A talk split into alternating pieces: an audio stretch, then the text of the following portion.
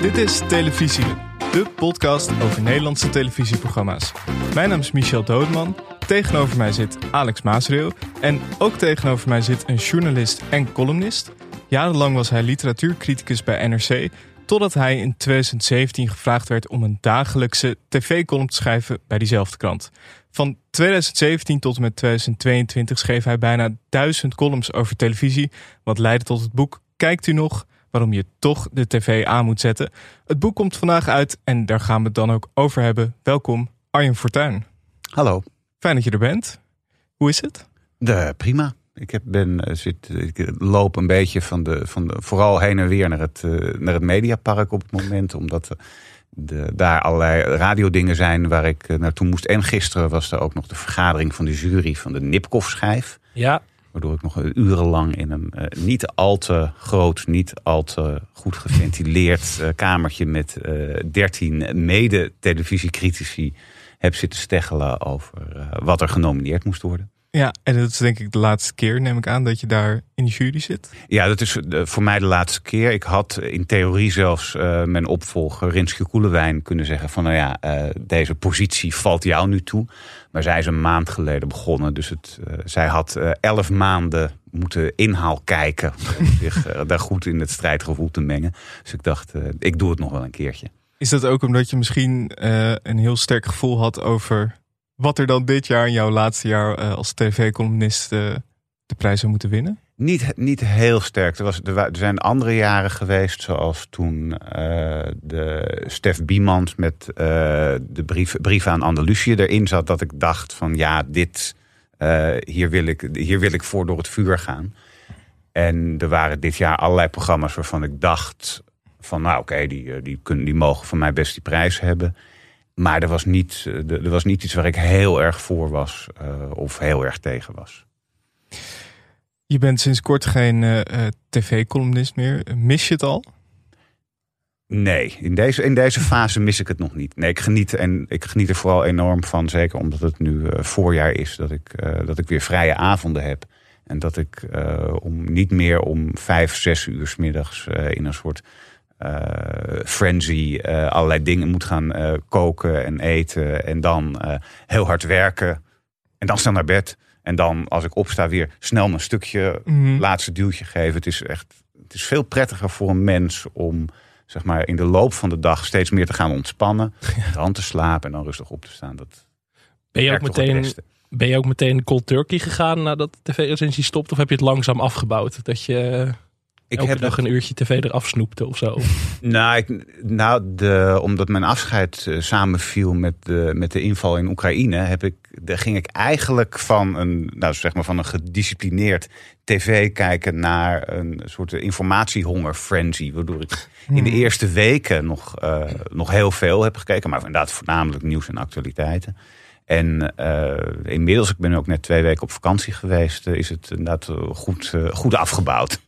Had je in die eerste fase met vlak na het stoppen wel de soort van aandrang om weer te gaan schrijven? Dat je dacht van, oh, ik wil hier toch wat over kwijt? Of was dat nou, ik, ik merkte wel dat de, dat de machine nog draaide. Ik zat op een van die eerste avonden, zag ik, zat ik de avondshow van Arjen Lubach te kijken. En nou, die hadden natuurlijk enorm moeilijk met die oorlog en hoe je dan nog een beetje satire moet doen. En ik voelde de neiging bij mezelf om uh, de Lubach een berichtje te gaan sturen van nou, jullie hebben je er knap uit gered. Ja, soort. Ja. En toen dacht ik van nou, dit is niet. Uh, dit, dit, dit, is een, dit is een afkikverschijnsel. dit moet ik niet echt gaan doen. Maar dat, dat, is, dat is nu wel voorbij. Zijn er nog andere momenten geweest waarop je dacht: oh, nu, nu had ik eigenlijk toch wel die tv-column willen hebben? Niet veel. Ik heb, de, ik heb de, bijvoorbeeld die uh, serie van Nadia Moussaïd met haar vader gezien. Mm. Daarvan dacht ik, nou, hier had ik wel iets leuks of moois over willen en kunnen schrijven. Maar, er zijn de, maar op een andere momenten, zoals als er weer een uh, VI-rel uh, uitbreekt, dan prijs ik me buitengewoon gelukkig dat ik, dat ik daar mijn plasje niet meer over hoef te doen. Ja. Had jij bij dat soort kwesties ook vaak het gevoel dat je er wat over moest zeggen? Dus stel je was nu nog tv-recensent geweest en er was weer vandaag in Zuidrail. Dat je dacht van nu moet ik hier wel wat over vinden. Of dat je juist een hele andere kant op zou slaan? Ja, en ik, in ieder geval, ik, de, ik moest er iets uh, over vinden van mezelf. En ook wel zoeken naar iets wat dus niet al door iedereen iets wat verder ging. Kijk, je kunt bij Johan Derksen altijd uh, roepen: uh, foei schande, de, wat een klootzak. Maar ja, dat, dat hebben dan in de, eerste, in de eerste 24 uur hebben de, de 10.000 mensen dat op Twitter gedaan. Dus dat, dat, is, dat punt is gemaakt. En dan was het voor mij vaak een kwestie om toch maar heel goed naar het programma te kijken en te zien of je daar nog iets uithaalt. Maar omdat die affaires allemaal zo op elkaar lijken, dacht ik bij deze inderdaad van ja, alles wat ik nu bedenk, ja, dat heb ik al een keer bedacht en opgeschreven. Waarschijnlijk als ik echt was gaan kijken, was er misschien nog wel weer iets gekomen. Maar dat, uh, dit vond ik niet erg, dat ik dit vanaf de zijlijn heb uh, bekeken.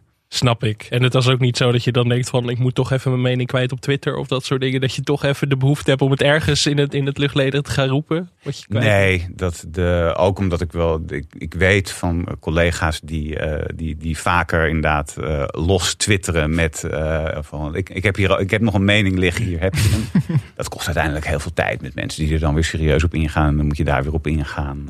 of je krijgt ruzie. Dat, ik voel me op zich ook wel heel prettig bij, uh, de, bij die vorm dat je wel 500, 600 woorden neemt om te bedenken wat je nou echt van een programma of van een kwestie vindt.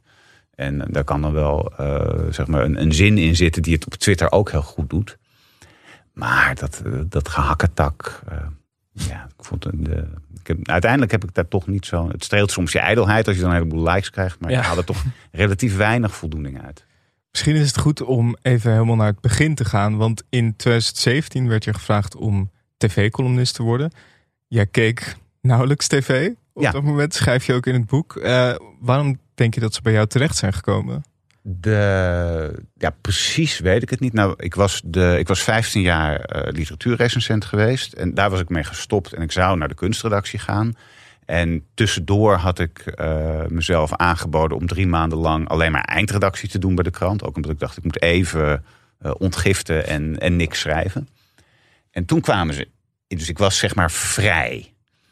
En, uh, en ik zat midden, midden op de redactiezaal. Dus iedereen moest ook de hele tijd langs me lopen. Als ze uh, zeg maar, gingen beraadslagen in een kamertje over wie Hans Bierenkamp moest opvolgen. Dus ik denk nog steeds dat, mijn, dat mijn fysieke zichtbaarheid er iets mee te maken heeft. en, ze dachten van we nemen hem wel die daar zit. Ja, ik denk dat wat meespeelde was dat ze, dat ze sowieso wel vonden dat ik, dat ik goede stukken schreef. Maar dat, ik, uh, dat het na Hans, wat natuurlijk een man was die alles wist en alles had meegemaakt dat het prettig is om daarna iemand te nemen die juist een beetje onbevangen die wereld instapt.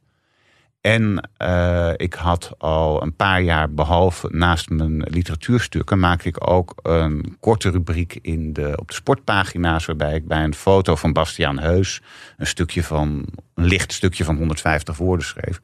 En ik geloof dat dat de hoofdredactie er ook wel van doordrongen heeft. Dat ik wel echt, dat mijn belangstelling breder was dan uh, Nederlandse romans. En dat ik ook, uh, zeg maar, licht en luchtig over, over lichte dingen kon schrijven.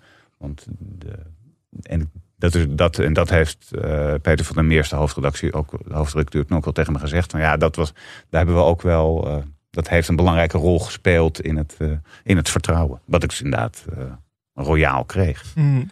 En had je aan het begin van je, van je recenschap ook een soort van nou, missie is een groot woord, maar wel iets dat je dacht van oké, dit wil ik toevoegen aan het meningencircuit als het gaat om tv-recensies? Niet, toen nog niet, omdat ik ook, uh, ik dacht wel van ik moet, het, het, grote gevaar is dat ik, dat ik een zuurpruim word, omdat er, dat ik wel voldoende televisie keek om te weten dat er een heleboel ellende te zien is. Dus ik dacht wel, ik moet de, ik dacht er moet één keer per, één keer per dag moet er iets zijn wat echt de moeite waard is. En dat moet ik vinden. En dat, de, dus voor zover ik een missie had, was dat. Maar ik had nog, het was nog niet heel erg gearticuleerd hoe dat er dan uit zou zien. Meer iets dat zich gaandeweg waarschijnlijk vormde van dat dat een beetje de, het doel was. Ja, en ik dacht, nou, dit, moet, dit, dit, wordt, dit wordt een ontdekkingsreis. En dat, de, dat is het ook wel geworden. En, dat, eh, de, en daar is nu eigenlijk het boekje is de gecomprimeerde, het gecomprimeerde reisverslag. Mm En de, de ondertitel van het boek is waarom je toch de tv aan moet zetten. In die toch zit natuurlijk iets dat je mensen wil overhalen. Is dat misschien ook iets voor jezelf? Had je dit willen lezen, zeg maar, in deze vorm voordat je daaraan begon? Omdat je zelf natuurlijk weinig tv keek? Ja, ik denk dat het is wel, het is, dat toch weerspiegelt ook wel heel erg het traject wat ik uh, doorgemaakt heb. En het uh, weerspiegelt de dubbelheid die volgens mij iedereen die echt veel televisie kijkt, ten opzichte van het medium heeft. Omdat je de, het, nodigt, het nodigt uit tot ergernis. Maar ja, er is, er is ook heel veel moois en toegewijd. En ik denk inderdaad dat als ik de, als het boekje er was, er was geweest toen ik begon, dat ik met, zeg maar met nog meer vertrouwen aan de klus begonnen was. En waarom, waarom wilde je dit boek in deze vorm graag zo uitgeven? Waarom wil je mensen enthousiasmeren om toch die tv aan te zetten? Omdat ik de, met name voor, de, voor al die mensen die echt goede televisie maken, waar, nou, waar, de, waar heel veel van te leren valt en waar je bij, bij, bij vlagen heel gelukkig van kunt worden, of heel hard om kunt lachen of door ontroerd kunt raken, dat die, de, die verdienen wel echt credits. En uh, die krijgen ze nu in de, in de openbaarheid heel weinig, omdat die, uh, zeg maar de mediastorm televisie er steeds voor hangt. Dus het is eigenlijk, de, dat toch is ook een, zeg maar een aanmoediging om het, om het gordijn even opzij te schuiven. Dat, je met een lange haal zeg maar, uh, op, op één en Jinek en VI vandaag opzij schuift. En dan ineens een uitzicht hebt van, oh, maar hier is toch, hier is best wat te zien.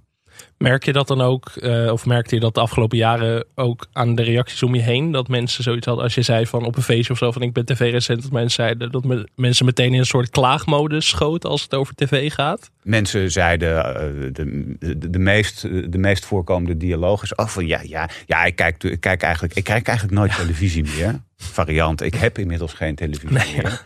Uh, maar, maar jouw stukjes, ja, die, die, die lees ik wel. Die zijn leuk. En soms kijk ik dan wel eens iets terug. En ik, op een gegeven moment, in het begin streelde dat natuurlijk vooral mijn ijdelheid. Van, goh, mensen lezen mijn stukjes, wat leuk. En, terwijl ze helemaal niet van televisie houden.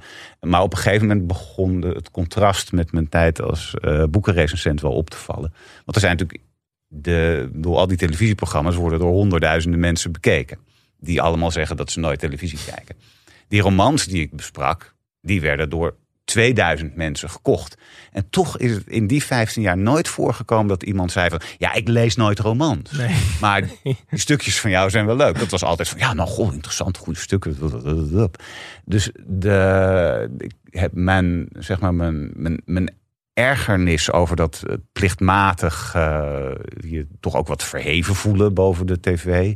Die is ook wel wat, uh, daar wil ik ook wel wat tegenaan duwen. Ik denk van, mhm. kom op, je uh, als je een beetje je best doet, dan waar is denk er echt je, wel wat. Waar denk je dat het vandaan komt, die, die soort van verhevenheid van mensen, die mensen vaak willen benadrukken of zo? Want dat is inderdaad bij heel veel anderen. Het is niet dat mensen zeggen, ik luister nooit meer naar de radio, ik heb mijn radio de deur uitgaan. Dat hoor je bijvoorbeeld veel minder. Waarom is dat bij tv wel het geval? Ik denk dat het een combinatie is van uh, een algemeen menselijk verlangen om je te onderscheiden van de massa.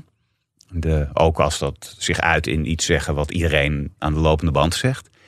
En, uh, maar ik denk ook wel dat televisie is, uh, ondanks alles, nog heel erg machtig.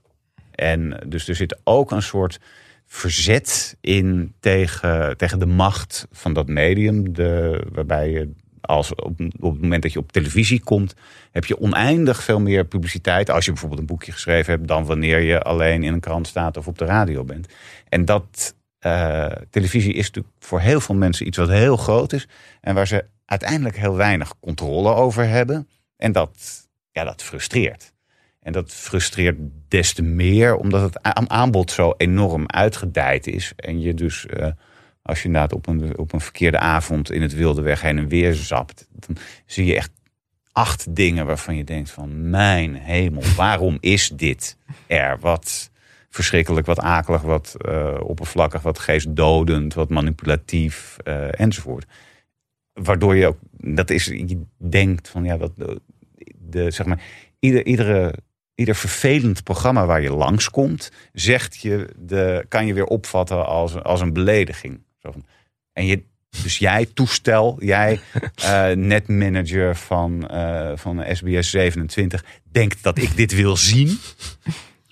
En uh, ja, daar worden mensen, de, ja, daar worden mensen ongedurig van. Je schrijft in je boek ook dat weinig dingen zoveel enthousiasme losmaken als afzeiken. Ik kan me voorstellen dat dat voor jou ook een voortdurende ehm, ja, voortdurende zoeken naar balans was. Dat je denkt van ik wil niet te ver doorslaan en dit afzeiken. Maar zoals je zegt, soms verdient het het ook gewoon om, om met een kritische blik bekeken te worden.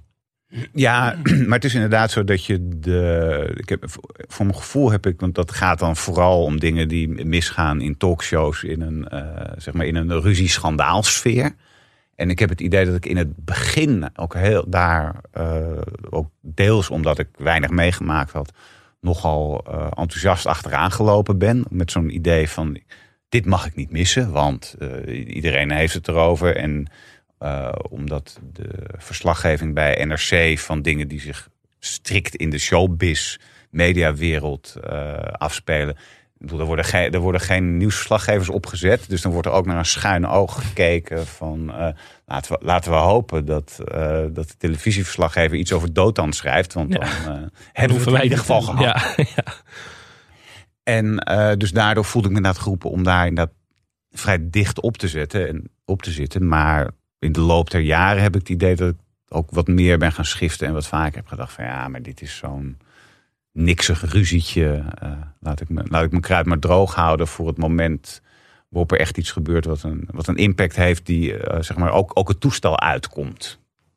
Is het, is het niet moeilijk om uh, je af te sluiten ook van de reacties van lezers? Omdat inderdaad de afzeikstukjes zeg maar of de stukken waarin wordt benadrukt hoe ijdel en platvloers televisieprogramma's zijn, natuurlijk veel meer reacties opleveren, eh, misschien ook wel leedvermaak, terwijl een stuk over een heel mooi programma soms veel minder gelezen wordt. Was was het moeilijk om je daarvan af te sluiten?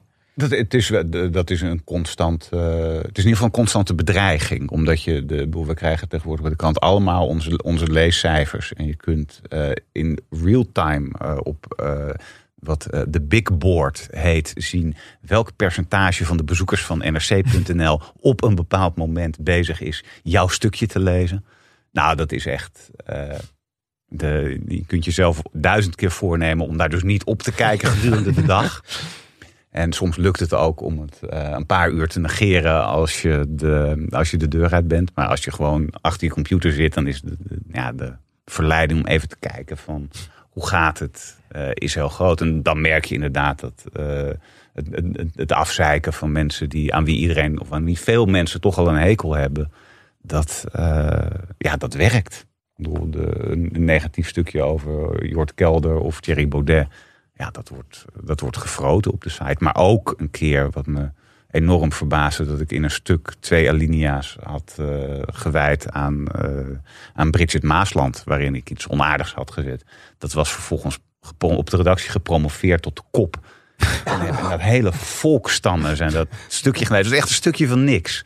Het ging over de, ik weet niet eens hoe die quiz heet, die zij een tijdje weer presenteerde. Die daarvoor door uh, Gazia Morali werd gedaan. De zwakste schakel. Oh, ja. De zwakste ja, schakel. Ja. En uh, dus de, de, ik had iets geschreven als uh, Bridget Maasland weet, weet het verschil tussen een grap en een rotopmerking niet. Nou, dat was de kop en ineens zat 40% van alle lezers van nrc.nl dat flutstukje te lezen. En dat, en dat maak je dan, dat werkt in die zin ook wel als medicijn. Dat je denkt van oké, okay, het, is, het is nu bewezen, dit is, dat big board is geen kwaliteitscriterium. Ja, ja. Je schrijft uh, als een van de redenen over waarom we toch de tv aan moeten zetten. De televisie leidt ons uit onze bubbels en maakt van ons betere burgers. Maar hoe heeft televisie jou uit jouw bubbel geleid? De, vooral door heel veel van de, de door zeg maar, misschien is de, het kortste antwoord wel uh, door NPO 2. Want dat is de zender waarop, uh, waarop veel documentaires te zien zijn. Ook veel de documentaire series, zoals die uh, tegenwoordig vaak gemaakt worden. En omdat je als televisierecensent het inderdaad allemaal bij moet houden. En het dus ook de, zeg maar op face value die programma's gaat bekijken. Word je ook de, word je vanzelf naar verschillende, naar verschillende plaatsen geleid. De, dus dan zit je inderdaad ineens een documentaire over plastic te bekijken. Waarin dat of een documentaire serie zelfs, waarin het op een heleboel verschillende manieren benaderd wordt. En daar haal je uiteindelijk veel meer uit dan wanneer je toevallig eens een keer een stuk over plastic soep in de krant leest. En uh, iets vergelijkbaars geldt voor de, de, onderwerpen als, de, als jeugdzorg of als problemen rondom adoptie, uh, euthanasiedebat. dat komt allemaal in grote regelmaat voorbij. En uh, vaak eerder en vooral ook indringender dan op de plaatsen waar het verder zit. En je wordt niet de. Wat ik het mooie vind van lineaire televisie, is dat je inderdaad, je geeft de controle uit handen aan andere mensen die een idee hebben over wat de moeite waard is voor jou om te bekijken. Terwijl uh, als ik kijk naar hoe ik vijf jaar geleden te werk ging, dat ik toch de, zeg maar, via mijn eigen kanalen en sociale media hoorde van oh, dit is interessant, dat is interessant. En je hebt het idee van ik kies zelf wat ik doe. Maar uiteindelijk is, is het zo dat je heel erg in hetzelfde kringetje mensen zit die, uh, die elkaar hetzelfde soort stukken toesturen. Dus voor je het weet zit je het zevende stuk over uh, Oekraïne en Poetin te lezen. Ja, en dan heb je geen tijd meer om, om je nog op de. Nou, noem eens wat. Om je, om je nog op een stuk over de ingenieurs die plannen hebben over het helemaal klimaatveilig maken en verplaatsen van Nederland over 50 jaar als de boel hier ondergelopen is. En dat is waarvoor je dan een tegenlicht bijvoorbeeld kunt gebruiken? Dat, dat, dat, dat, is, een, dat is een tegenlicht uh, voorbeeld. En dat, de, ja, en dat heeft me voor mijn gevoel veel meer. Uh, ik voel me de afgelopen jaren inderdaad veel meer op de hoogte van alles wat van belang is. En dat je inderdaad dan af en toe als, de, de, als er ineens een, uh, een discussie over de jeugdzorg is. Of als nu het uh, abortusdebat weer oplaait. Ik denk van ja, ik, ik heb hier twee, drie jaar geleden al het een en ander over gezien en geschreven. En uh, ik weet ook al een tijdje wat PFAS is. Dus het, het geeft een gevoel, ja, een, wat, een gevoel van grotere maatschappelijkheid. Ja, het is wel lastiger aan wat wij hebben het hier ook veel over gehad. Dat wij denken, je kan heel veel leren van een lineaire tv. Van zeg maar een avondje gewoon alle zenders langs. Je komt zeg maar een heel breed spectrum tegen van, uh, van alles en nog wat. Maar wij kijken natuurlijk ook tv voor de podcast. Wat ik moeilijker aan vind is... hoe kun je nou mensen overtuigen die weinig tv kijken... dat er dit soort informatieve en soms hele mooie dingen... ook te zien zijn op tv? Ja, ik, heb, ik ben uiteindelijk die stukjes steeds meer ook gaan zien als een, uh, als een, als een aansporing om terug te kijken. In, wat dat betreft heb ik natuurlijk ook heel veel geluk dat ik tv-recensent ben in een, in een periode waarin dat beschikbaar is. Dat het de, tien jaar geleden was het inderdaad veel meer dat je mensen zeiden van nou, dit heeft u gemist, dat heeft u gemist, dit had u kunnen zien, dit is aan u voorbij gegaan. En nu kun je inderdaad meer gidsen en inderdaad ook denken van nou, misschien gaan inderdaad meer mensen nu uh, deze de documentaire over de. Nou, de maandag was uh, Sexual Healing op televisie. Een mooie documentaire over intimiteit bij uh, mensen met een handicap. Nou ja, daar hebben mensen wat aan. En als ik daarover had geschreven, had ik inderdaad ook gedacht van ja, hier, dit, nu, nu doe ik iets goed door mensen deze kant op te wijzen. -hmm. En hoe, hoe zag een avond van jou als tv-recensent er eigenlijk uit? Was er altijd al een vast omlijnd plan? Of had je al in je hoofd waar je misschien over zou willen schrijven? Ja, er was de. Ik, keek zeg maar. De, in, in het begin keek ik een, week van tevoren wat ik op elke dag. Uh, wat de interessante programma's zouden zijn. Waar een stukje in zat. Dat verschoof uh, geleidelijk aan steeds meer naar de ochtend van de dag zelf. En dan keek ik inderdaad naar wat is er. En als iets opgenomen was en na tienen uitgezonden werd, dan probeerde ik er een zichtlinkje van te krijgen bij de omroep. Zodat ik dat aan het eind van de middag kon bekijken. En dan uh, meestal tijdens het, dan had ik het bekeken. En tijdens het koken kon ik dan nadenken over het stukje. Hoewel vaak dat nadenken natuurlijk ook al eerder begint. Dus je weet dat je een programma over de. Als je een programma over abortus gaat bekijken.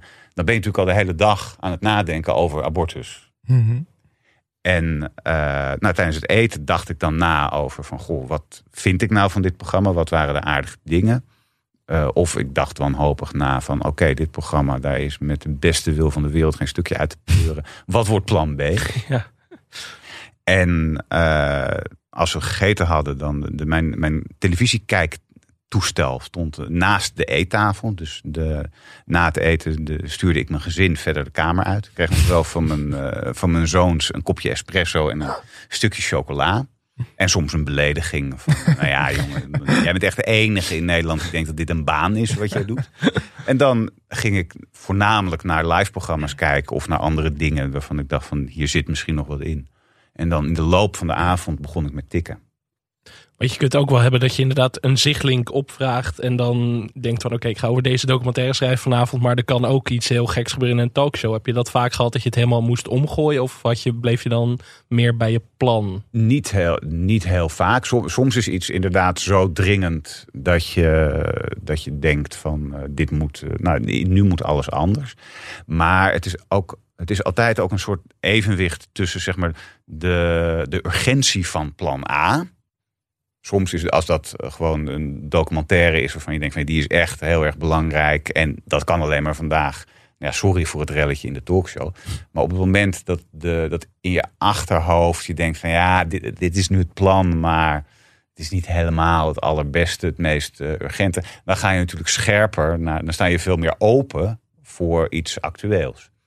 Bovendien is het zo dat je de, vaak ook wel in de loop van de middag aanziet komen dat de actualiteit zich gaat opdringen. Mhm. Het explodeert zelden onverwacht om, uh, om half acht.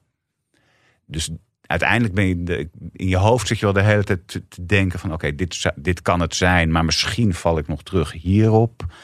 En uh, met, ook wel met de jaren dat zeg maar, je zekerheid toeneemt over de keuzes die je maakt. Dat je de, ik in het begin inderdaad nog wel dat ik uh, zeg maar eigenlijk een stukje al, al, af, al af had gemaakt. En dat ik om kwart over twaalf nog iets terugkeek en dacht van moet ik het nu misschien nu niet toch omgooien? Mm. En ja, de ervaring leert dat het eigenlijk helemaal niks uitmaakt.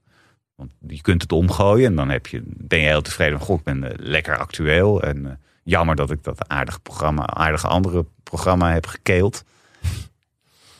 Maar uiteindelijk, als, als iets echt groot is, dan kun je natuurlijk prima aan. Dan weet je dat, uh, dat al die talkshows er een dag later, want die hebben natuurlijk ook een reactietijd, Mhm. die gaan er het dan weer over hebben. Dus dan Mhm. kun je het alsnog Ja. erbij grijpen. Je had net even de talkshows aan. In het boek schrijf je ook eh, over talkshows. Ze moeten tegelijkertijd onderhoudend en journalistiek relevant zijn. En je zei er ook over in het parool. Dat lukt nooit, dus stellen ze altijd teleur.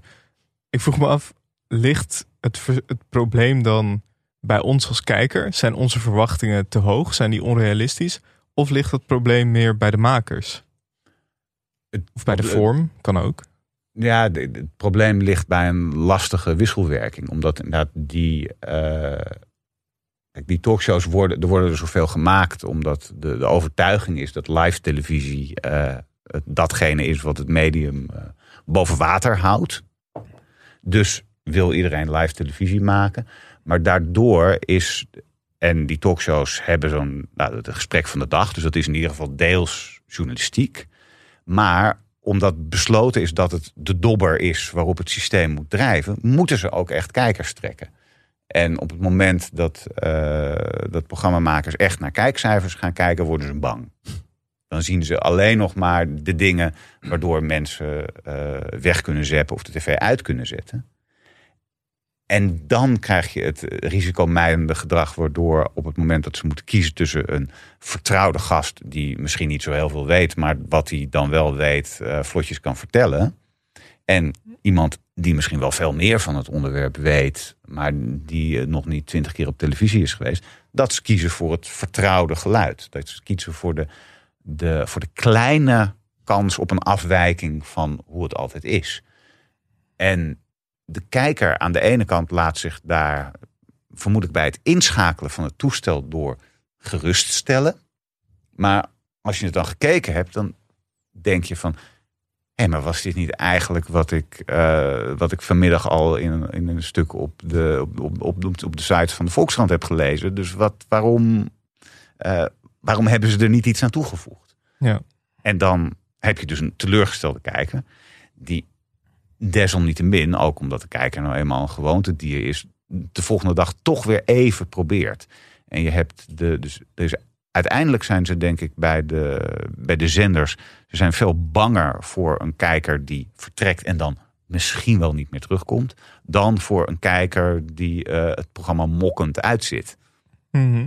Terwijl jij ook schrijft dat op het moment van, van crisis, zoals de coronacrisis, het begin daarvan, dat, uh, dat in de talkshows wel ineens ruimte was voor experts die gewoon verstand hadden van dingen in plaats van de Jort Kelders van deze wereld. Ja, beschrijft dat mooi als de keldercurve, dat die altijd weer komt en gaat uh, in de talkshows.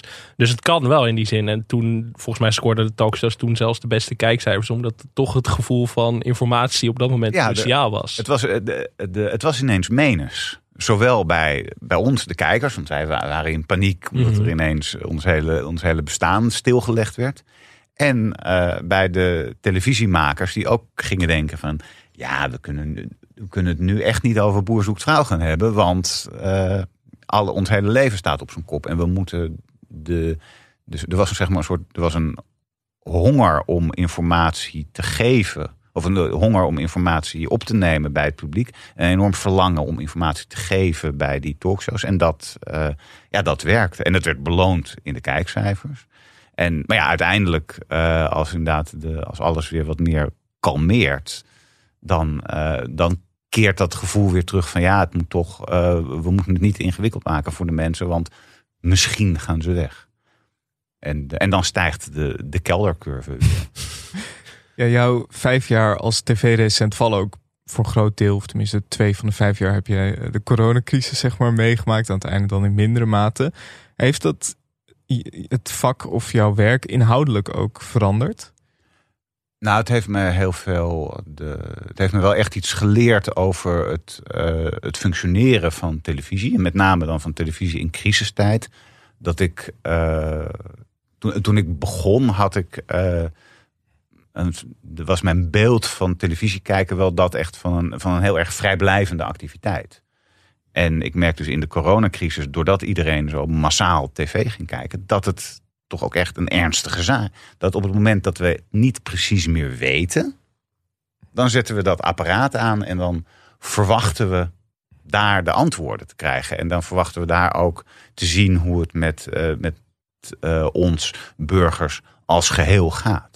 Dus de, achteraf gezien is natuurlijk wat er met de, die heel goed bekeken persconferenties van, uh, van Mark Rutte is gebeurd. Is absurd. Want uh, de informatie in die persconferenties was niet heel nieuw, want hij was altijd al uitgelekt. Hij was bepaald niet helder. En je wist ook zeker dat het uh, een uur later een stuk overzichtelijker overal op internet stond. En toch ging iedereen om zeven uur buitengewoon onhandig tijdstip. Want de helft van Nederland zat net te eten. Die tv aanzetten om dat over zich heen te laten komen. En dat was ook meer een, uh, ja, een gevoel van een, een, behoefte aan een gezamenlijkheid, een gezamenlijk ritueel. Om even stil te staan bij de situatie, dan echt efficiënt. En als je mij dat uh, vijf jaar geleden had verteld, dat dat de reactie zou zijn, dat had ik echt niet verwacht. Maar het sluit ook wel mooi aan bij wat je op een gegeven moment schrijft over dat tv ook een functie van een soort dorpsplein heeft. Dat mensen vroeger naar het dorpsplein zouden trekken om samen te komen bij grote, bij dingen van, zaken van groot belang. En dat de tv dat nog steeds heeft, die functie. Ondanks dat mensen beweren dat ze geen tv meer hebben, steeds vaker. Ja, maar mensen hebben de, bij, bij dat dorpsplein is het ook zo dat op een willekeurige avond uh, zit, je gewoon lekker, zit je gewoon lekker thuis uh, minding your own business. Maar ja, als het spannend wordt, dan wil je andere mensen spreken. Nou, dan kom je bij elkaar. En, dat de, en je zag dat bij corona heel sterk en in mindere mate ook weer de, na, na de inval in Oekraïne. Dat, ja, dat je, je, wil alles weten en je wil ook weten dat je hetzelfde weet als alle anderen. Dus is, is een soort. Uh, de FOMO, fear of missing out, klinkt, wordt meestal gebruikt bij, bij trivia. Maar in dit geval was het echt een, een, een ernstige zaken, FOMO.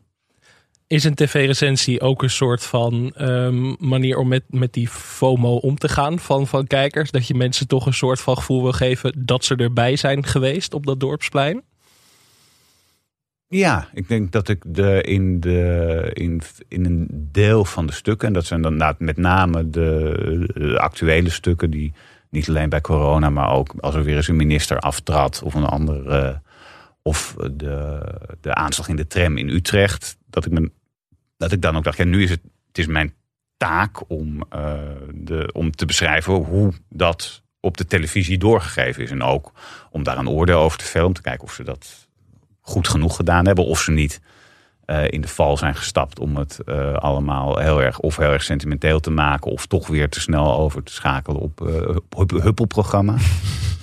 Maar het is inderdaad, de, uiteindelijk stond ik natuurlijk zeg maar met een notitieblokje op dat dorpsplein. Om te kijken wat er gebeurt. En de, voor zowel de mensen die, de, die, de, die naast me stonden op te schrijven van ja, dit weten jullie nog, dit hebben we samen doorgemaakt als voor de mensen die, die ergens anders waren, omdat ze toch uh, geen tijd hadden of zin hadden om naar het dorpsplein te gaan. Mm. Die toch de service te bieden van ja, dit, is dit gebeurde er. Ja, je hebt in die vijf jaar met dat notitieblok op het dorpsplein zo'n duizend uh, tv-columns geschreven.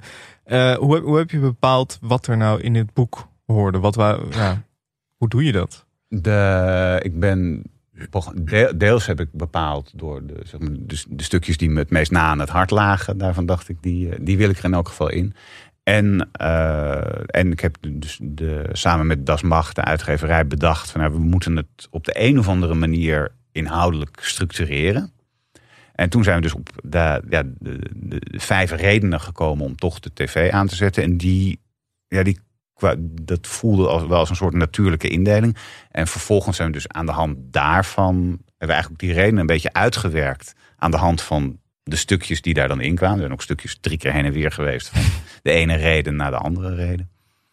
Dus de, en ik heb ook wel echt gezocht naar, de, naar dingen die enigszins tijdloos waren. Mm -hmm. of, een, of een hele concrete verbeelding van een, van een bepaald moment.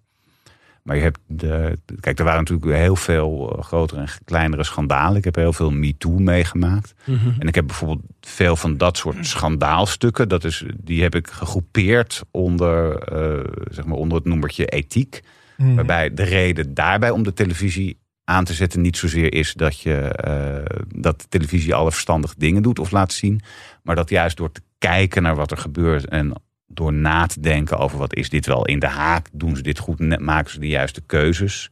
Om langs die weg zelf na te denken over wat je nou eigenlijk juist vindt in een bepaalde situatie. Ja, ja want je schrijft daarin dus ook dat televisie uh, ons schandalen brengt die ons wijzer maken. Uh, in dat gedeelte van het boek haal je onder meer de uitzending van Boos aan. Uh, maar ook bijvoorbeeld de aflevering van VI, waarin Natasha Harlequin te gast is. Ik zat wel te denken, ik las dit boek natuurlijk met wat er nu gebeurt met VI, uh, uh, het schandaal, zeg maar, uh, in het achterhoofd. Toen dacht ik, is dit nou ook een voorbeeld van iets dat ons op de een of andere manier wijzer maakt? Zo voelt het namelijk niet, maar... ik, nou, de, ik denk wel dat het maakt ons wel wijzer over de. Nou, wat je in MeToo, wat je in die vijf jaar MeToo heel erg gezien hebt. En dat zie je ook in de, zeg maar, de, de, de stijgende stijgende afkeer van het, uh, van het gedrag van Johan Derksen. Dat, het, uh, dat er steeds meer gedacht wordt vanuit het slachtoffer in een bepaalde situatie.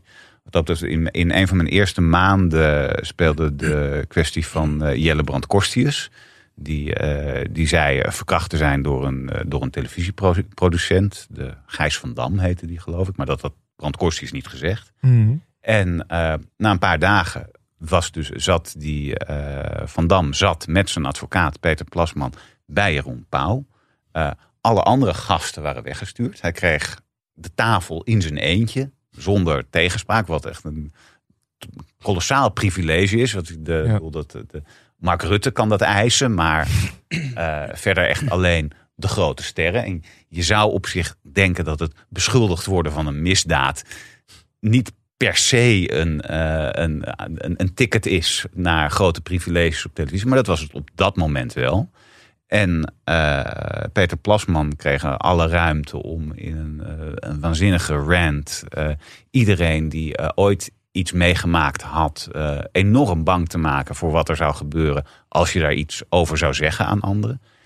En zo'n uh, zeg maar zo'n podium voor iemand die uh, voor een, een, vermeende dader of voor een beschuldigde, dat is nu totaal ondenkbaar.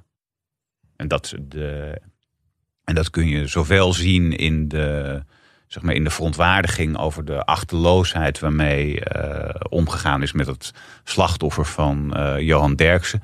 Je zag het al bij de affaire rondom Bilal Wahib, die mm -hmm. ook een talkshow optreden zou hebben. En uh, dat uiteindelijk afzegde omdat de, de advocaat van het slachtoffer uh, wel zelf het initiatief had genomen om te zeggen van nou, dat is misschien niet zo leuk voor dit jongetje als, uh, als dit allemaal over zijn hoofd heen nog een keer uiteengezet wordt. En, dus, en dat is een soort verschuiving die heel interessant is. En het heeft mij ook wel, zeg maar, stap voor stap geholpen om erover na te denken. Ik weet dat ik die Pauw-uitzending met Gijs van Dam, daar zat ik naar te kijken. En toen dacht dat was ook wel zo urgent dat ik om twaalf uur zeker, zeker wist: oké, dit is het onderwerp voor mijn stukje, dus dit wordt nachtwerk. Maar dat ik de, die gedachte van hé, hey, vooral wat die plasman hier doet, dat is echt helemaal niet in de haak. Dat heb ik, zeg maar, door daarover na te denken, heb ik dat bedacht. En het is helemaal geen bijzonder inzicht, want vrijwel iedereen die wel eens serieus over dat soort dingen had nagedacht, die komt tot een conclusie. Maar ja, ik ben daar wel door dat programma, zeg maar door, mijn, door na te denken van wat, waardoor voel ik me zo vreselijk ongemakkelijk bij. Mm Kijk, ben ik daar terechtgekomen. Dus dat de, zo heeft de, zeg maar de, televisie mij, uh, mij geholpen met het, de, met het de bepalen van mijn morele kompas. Hoewel dat een verschrikkelijk woord is. Dat, maar dat is wel inderdaad het interessante dat juist soms ook de uitzendingen waarin het verschrikkelijk fout gaat, waarin er echt blunders worden begaan, dat je denkt, hoe kan dit soort van op live televisie, of dat nou over VI of in een andere talkshow gaat, juist dat kan je wel, en denk ik ook wel een grote groep mensen tot aanzetten. Wat vind ik hier zelf nou eigenlijk van? Uh, inderdaad, het helpt je wel om je morele kompas of om je geest een soort van aan te scherpen. Juist ook terwijl dat soms helemaal niet zo bedoeld is of terwijl het fout gaat. Maar het, het helpt je wel, denk ik, een soort van uh, bewust te worden. Ja, en om het, het, het, het, de, het spoort je aan om, om, om een ethische bril op te zetten. Mm Dat was de. Ik moet ook, bij, ook meteen aan die Buitenhof-uitzending met uh, Sievert van Liende denken, die dan de, nou, de halve wereld is, uh, was over hem heen gevallen. En vervolgens zegt hij eerst: Ik heb mij een moreel kompas laten aanmeten. Alsof het een soort pak is of een bolhoed. dat, dat, moet toch echt van binnenkomen. En vervolgens ging hij dat uitleggen. En dat, dat waren vijf zinnen. En vier van de vijf begonnen met ik. Ja. En ja, toen dacht ik, ja, dat is, dus, dan is het dus dat is een probleem. Want dat ene wat nou echt wel vaststaat met ethiek, is dat het, je begint bij de ander. Mhm. En dan ga je naar je eigen gedrag bekijken. En als het ik dit, ik dat, ik zus, ik zo, ja, dan is het, uh, dan klopt het ook niet. En dan is ook de, want hij maakte ook wel op een bepaalde manier, zei hij dat hij spijt had en excuses maakte voor dingen. Maar op dat moment wist je zeker, ja, dit is niet hij weet het zelf misschien niet, maar dit is niet doorleefd. Hij heeft het nog niet begrepen. Is dat dan ook, dit, de voorbeelden die je nu aanhaalt, um, staat dat uh, in verhouding met wat je schrijft in het boek dat de tv heel veel leert over ons land, of heel veel geleerd heeft over ons land? Uh, zijn dit daar voorbeelden van? Of misschien ja. dat het iets diepers blootlegt of zo? De, de... Ja, ik denk dat dit de, voor een deel is dat de, zeg maar die, uh, hoe die mensen de fout ingaan. Hoe die mannen de fout ingaan trouwens. Toevallig zitten daar dan weer weinig vrouwen bij. Maar uh, dat legt denk ik voor iets algemeen menselijks bloot. Maar het, de, zeg maar de manier waarop, de, waarop er vervolgens in de discussie mee omgegaan wordt. Dat, is, dat zegt inderdaad weer meer over Nederland. En ook over de, het langzaam verschuivende van uh, dat, het, dat de eerste reactie van iedereen is van uh, kom op, uh, niet lullen. En je kunt als de slachtoffer van iets maar het beste one of the guys zijn. Nou ja, dat verschuift nu langzaam aan richting de gedachte dat misschien de guys toch ook wel zich enigszins moeten aanpassen. In het boek schrijf je ook een ideale televisieavond is een uitgebalanceerde vijfgangen maaltijd. Um, ik ben wel benieuwd, wat staat er voor jou op het menu? Je, laat al veel favorieten de revue passeren. Een first date of promenade. Wat, waar kijk je zelf echt graag naar of keek je graag naar? Nou, wat de, voor mij de, het programma wat me het meest, de, wat me het meest dierbaar is van, eh, van allemaal, de, dat, dat is Promenade. Wat ik nou echt een waanzinnig kunstwerk vond. Wat zich ook steeds weer opnieuw uh, de, wat verschillende, voor mijn gevoel verschillende gedaanteverwisselingen onderging. Of nou, het waren eigenlijk geen gedaante. Het kreeg er steeds een de, een, een, een gedaante bij. Ben als een Mm. soort eh, cubistisch schilderij. Waarbij het inderdaad eerst begon als een vrij heldere persiflage op eh niet-zeggende talkshows. En toen beviel het jou ook helemaal niet, toch? Eh, De, de eerste aflevering in ieder geval niet, volgens Nou, de eerste reactie, de eerste aflevering, die, was de, die is gerecenseerd door de, mijn collega Wilfred Takke. Die vond echt helemaal niks aan. en eh, toen ging ik, ik was op vakantie geweest, dus ik ging terugkijken en ik zag die eerste aflevering. En ik dacht, ja, Wilfred heeft gelijk. Mhm. En ik zag de tweede aflevering meteen. Nou, ik dacht, ja, Wilfred heeft gelijk. Maar is, is, ik dacht, ik zie, ik zie iets over het hoofd. En bij de derde en de vierde aflevering dacht ik, oké, hier gebeurt echt iets. En dat is ook, en dat is de, iets wat je het liefst hebt als eh televisierecensent. Dat je denkt van, oké, wacht even. Dit, dit programma is slimmer dan ik ben. Mhm. Ik, ben, ik moet hier nog eh, langer op kouwen. En vervolgens werd een promenade, zeg maar afwisselend. Dus inderdaad, eh, persiflage eh, naar eh, totaal Jiske-vetachtig absurdisme. Naar een eigenlijk hele ernstige dramaserie over mensen die proberen een televisieprogramma te maken. Naar eh, af en toe, of het nou in een meme-voorstelling van Henry van Loon was, of een liedje van Eva Krutse, of in de samenzang. Dat je dacht, van, dit is gewoon, dit is echt heel erg knap. Dit is gewoon kunst. Dit kun je er zo uittillen en eh, op, op arten uitzenden. En dan Mhm. denkt iedereen van, goh, wat is dit? eh. En tegelijkertijd zit het houdt het steeds met één hand de, de platste populaire cultuur vast. Dus dat heeft, de, dat heeft me inderdaad de hele tijd eh, verrast. En hoe dan ook de maatschappelijke discussies tot een soort bizarre essentie worden, worden samengebracht. Dus dat zit in ieder geval in mijn ideale televisieavond. Er zit natuurlijk ook eh, zeg maar een, een, gedegen, een gedegen nieuwsding in. En eh, bijvoorbeeld ook de. Ik moet denken, dat is ook de. Ik begin mijn boek bij eh Koos Korevaar, de 90-jarige hoofdpersoon uit een documentaire Vader in de tuin van Frans Bromet.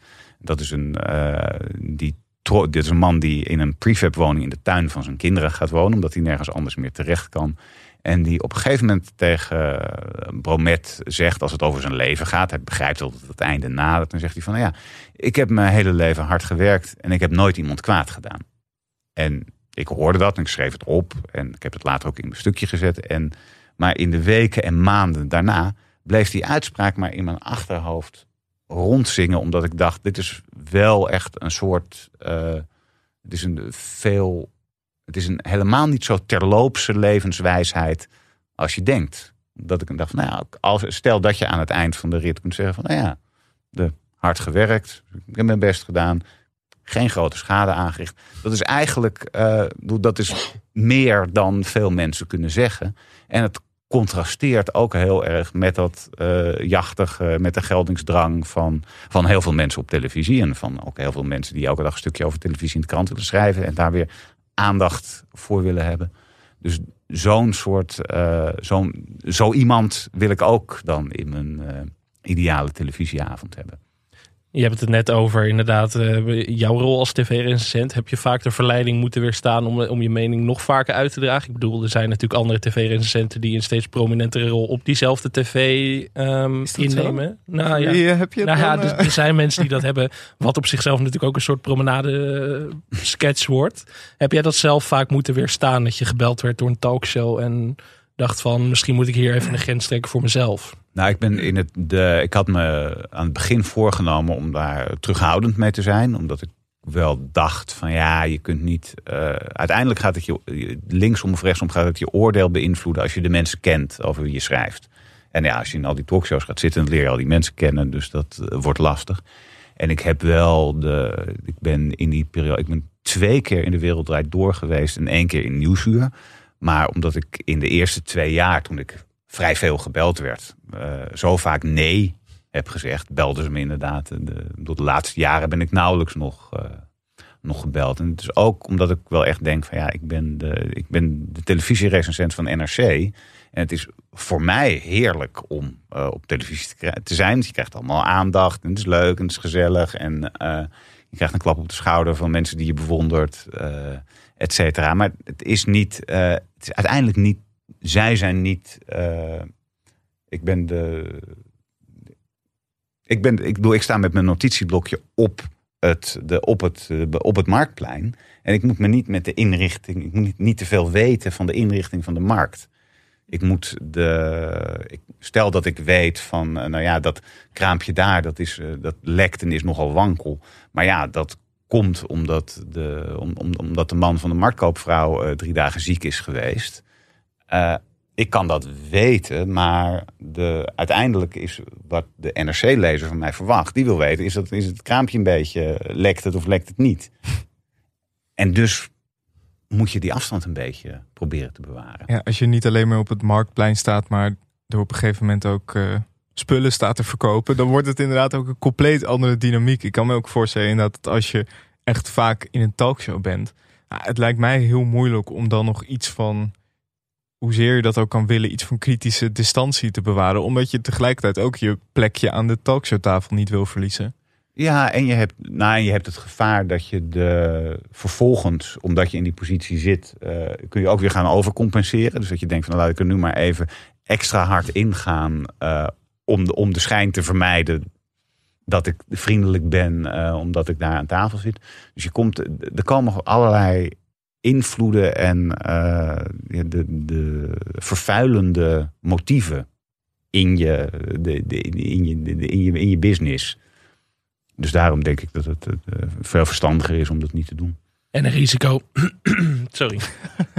ik, uh, mijn stem is een beetje van slag.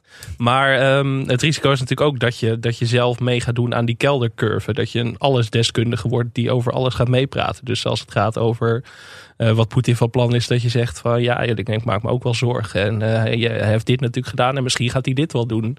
Um, Dat is een belangrijk thema ook in je boek natuurlijk. Dit, dat meningencircuit. Heb je nou het idee dat dat erger is geworden in de vijf jaar dat je tv-recensent bent geweest? Of is dat wel... Was dat, zat dat er altijd al een beetje in? Of op dat moment in 2017? Het is de... Ik denk... Nou, het is misschien nog wel wat sterker geworden. Omdat ik, ik weet het natuurlijk niet precies omdat ik voor 2017 niet zoveel tv keek. Maar ik denk dat in de overgang van het. De, kijk, toen ik begon was het zwaartepunt uh, van de talkshows was De Wereld Draait Door. Dat was het, de, de, de, dat was het hoogste. En dat was uh, natuurlijk in hoofd, hoofdzakelijk een cultureel programma. Met uh, ook de actualiteit van de dag erin. En de slimme analyses van Beatrix de Graaf over, over terrorisme. Maar het was de cultuur was de hoofdmoot. En je ziet dat bij, dat, zeker bij op één, wat nu met de Bo slash Jinek slash wat dan ook de basis is, dat het daar wat meer naar de actualiteit getrokken is. Ook gewoon omdat die, dat culturele van de wereld draait door, dat dreef op de autoriteit van Matthijs van Nieuwkerk en zijn redactie, die nou eenmaal de gave had om als te zeggen van dit is heel erg belangrijk, dit is heel erg bijzonder, dit hoort bij ons dat mensen dat geloofden. En dat, nou, dat hebben ze bij op één. Als bij op één een presentator zegt: Dit is een mooi boek, denk je. Nou ja, oké, Thijs van der Brink vindt dit een mooi boek. Geen Kokkelman vindt het misschien een rotboek. En daardoor is de, door die dynamiek, denk ik dat die talkshows inderdaad ook steeds meer zijn gaan zoeken naar, uh, naar, naar, naar snappy meninkjes. Mm -hmm.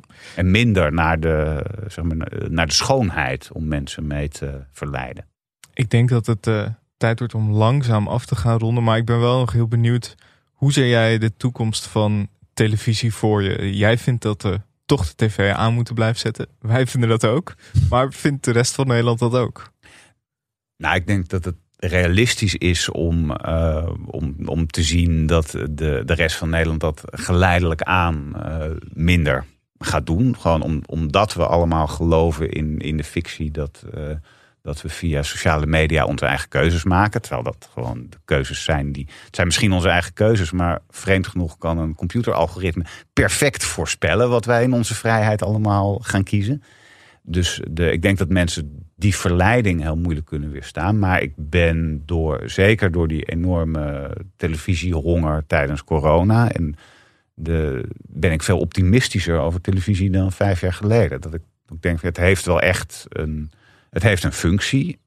En het is dus ook de moeite waard om inderdaad mensen erop te blijven wijzen van uh, kijk nou gewoon in de krant of uh, in de televisiegids uh, wat er vanavond te zien is. En denk van hé, hey, dit als ze, als ze om half negen een uur uittrekken voor, de, voor dit verhaal over, twee, over een, een dementerend echtpaar, dan is dat waarschijnlijk de moeite waard. Mm -hmm. Dus laat ik het maar op me af uh, laten komen. En, uh, waarbij het natuurlijk het prettig is dat je ook nog altijd, als je om half negen geen tijd hebt, kun je het ook uh, de volgende middag om vier uur nog bekijken.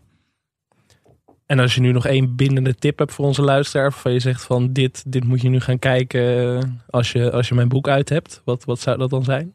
De, dan moet je de dramaserie De Verschrikkelijke Jaren Tachtig helemaal bekijken. En niet stoppen als je in de eerste weken denkt van ik begrijp niet wat dit is. Want uh, het is echt iets. En uh, dat, dat, valt ook weer wat, wat ook voor promenade geldt. In het programma waar ik me eerst geen raad mee wist. En wat uiteindelijk, wat, ik, nou ja, wat uiteindelijk tot me gekomen is. Uh, en waar ik vervolgens enorm van genoten heb. Het lijkt me een mooie afsluiting. je boek Kijkt u nog waarom je toch de tv aan moet zetten? Ligt vanaf vandaag in de winkels. Wij hebben hem allebei dus al gelezen. Ik kan het niet genoeg aanraden. heel fijn dat je er was. Tot je dienst. Vind je deze aflevering leuk en wil je meer van ons? Vergeet dan niet te abonneren. Laat een reactie achter op iTunes en geef ons sterren op Spotify. Je kan ook vriend van de show worden voor extra content. Dat kan op vriendvandeshow.nl slash televisiepodcast. Complimenten mogen publiekelijk gedeeld worden, maar vergeet ons niet te taggen via televisiepod. Je kan ons ook mailen via televisiepodcast.gmail.com. Veel dank aan Dag Media, een Studio Cloak voor Tune en aan Bijts Valkema voor de illustratie. En natuurlijk heel veel dank aan onze gast Arjen Fortuin. Tot de volgende aflevering. Tot de volgende.